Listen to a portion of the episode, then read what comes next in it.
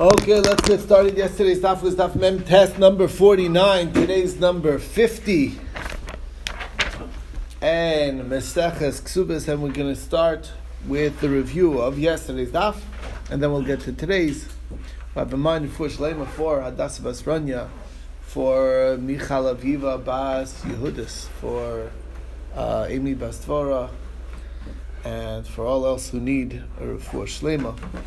And with that, let's start off really from the top of the page. The question that the Gemara wants to know is, being that we're talking about the transfer where she actually was never even with her husband, so is it possible to say that if something happens on the way after the transfer over to the messengers of the husband, so she'll just reverse right back to her father's domain and father's control and father's right? So on that, Rabbi says, no, the Tanim Zerim Shmuel already paskined on that. It's a pasuk. Pasuk says, V'neder almanu ugrusha kol asher asra al nafshi yakum aleo. What is that line saying? Of course, if she's a widow and she's a divorcee, she's of course in her own domain. Any vow that she makes, who do you expect to nullify it for her? There's nobody there. So the answer is that it's referring to even where all she did was go out of the father's domain. The father handing off to the messengers of the husband, or the messengers of the father handing off to the messengers of the husband, and she becomes a widow on the way or divorced on the way. He had a change of heart somewhere in the middle, even before she got there. It is not a base avia, it's not base baila. So must to tell you, it basically is coming to say that once she left the father's domain, even for a moment, so then he lost his full rights of hafaras nedarim, and that's the point over here. So that it doesn't go backwards. That's basically the point. Now, Rav Papa says is a mishnah that says exactly that, because it talks about somebody has relations with a naira asa. He's not chayav unless she's a naira, psula, marasa, and she is beveis avia. So naira, I understand, means that she can't be a bulgaris. She can't be above the age of 12 and a half. Psula, she can't be a bula. Marasa, she can't be a nesua. But what's beveis avia? That's not another thing. What does that mean? It must mean that even if there was only the transfer out of the father's house, she already lost her status as the din of a naira marasa. That's the idea. Next, Rabbi Nachman Ritzke says, I have another source, another Mishnah that says the same thing. Somebody has relations with an Eishazish, and once she was in the Rishus Habal for Nisuin, even though without Pia, it already is downgraded the death penalty to Chenek instead of Skila. What does that mean? Nichnas Rishus Habal. It means even just anywhere. Not even actually in the house of the husband, just under the... in the messenger's hands, the husband's messenger's hands, out and no longer in her father's domain. It's already, the death penalty has been downgraded to Chenek. So that's the end of that. Took us to the next Mishnah. So a very fascinating idea that a father is actually not obligated from the main law in feeding his daughters. And that's a drasha from Rabbi Elazar ben Azariah. He said it in Kerem b'Yavneh. And he said that it says in the of the conditions of the ksufa, it mentions that the children, the sons, inherit the ksufa of their mother, and the daughters are fed. So just like the son's inheritance waits till after the father's dead, so the daughter's ability to be sustained and supported is also only after the father's dead. So why is it only singling out the daughter's mizonos and not the son's mizonos? What's the status of that? There he is chayiv, and the answer the Gemara says no. What we're trying to say is that even the daughter, it's not an obligation, but it is a mitzvah. Problem is that it sounds like that there's a mitzvah for the daughter, but not a mitzvah for the son. With that, there's no Tana that we're familiar. We have three Tanaim that talk about this topic. There's Reb Meir, there's Reb Yudah, and Rabbi Yochanan ben Brokah. And none of them seem to match up with the Mishnah. Reb Meir says that there's a mitzvah to feed the daughters, not a chov, but a mitzvah to feed the daughters. And Kal v'chomer, there's a mitzvah to feed the sons, because they're studying Torah. Reb Yehuda says it's a mitzvah to feed the sons, and it's kal v'chomer that you have a mitzvah to feed the daughters because it's more embarrassing for them to go. It's a bigger bizayon, a bigger shame for them to actually have to travel. I mean, to beg for their food. And Rabbi Yochanan ben Brokah says it's only a chayuv to feed the daughters after the death, and not during the lifetime. And there is no mitzvah at all. And there is no mitzvahs mizonos to the children.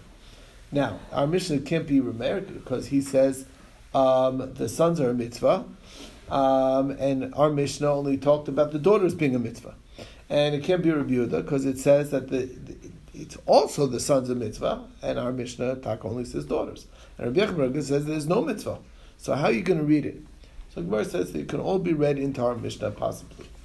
So in other words, let's go with Reb Meir.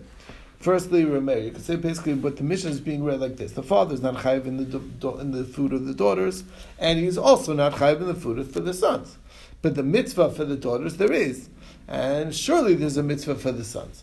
And why does it say daughters? To tell you that even the daughters, where they're not studying Torah, there's still a mitzvah. It's just not a chov, but there is a mitzvah. But kal v'chomer, of course, it's true for the sons. That's the way to read it, like Reb Meir. The way to read it, like Reb Yehuda, is that a father is chayiv in the mizonos of his daughter, and surely is not chayiv in the feeding of the daughters, and surely it's not a chayiv in the feeding of the sons because there's less of an embarrassment for them to go collecting, right?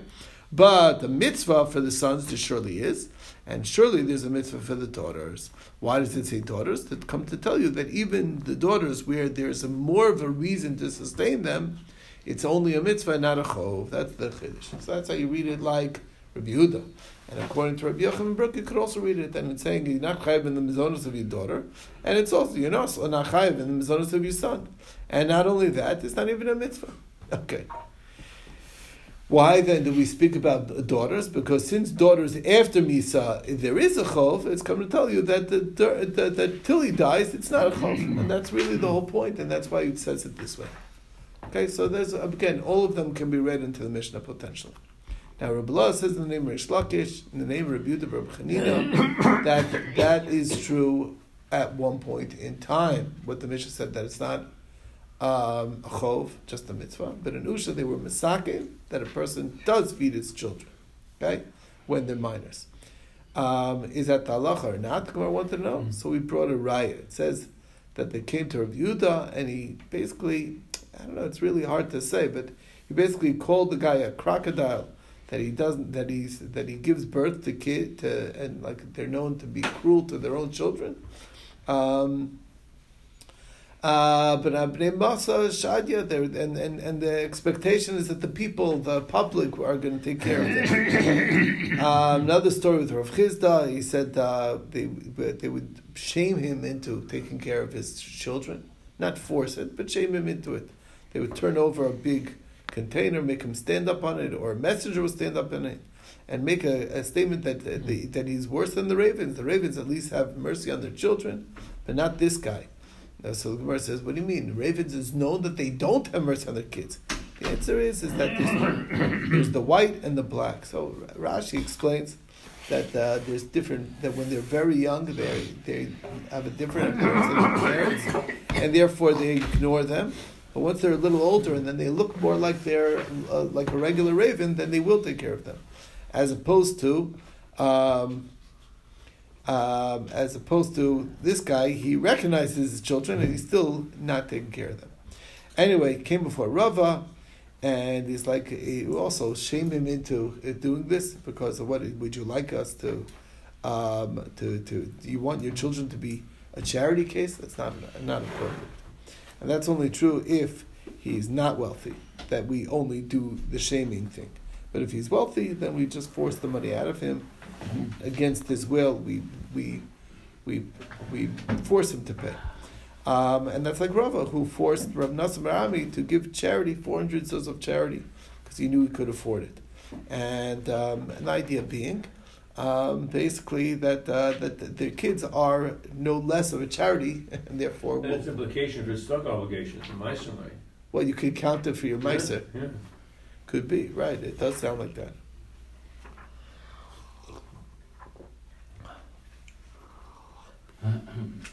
Anyway, so that's the story.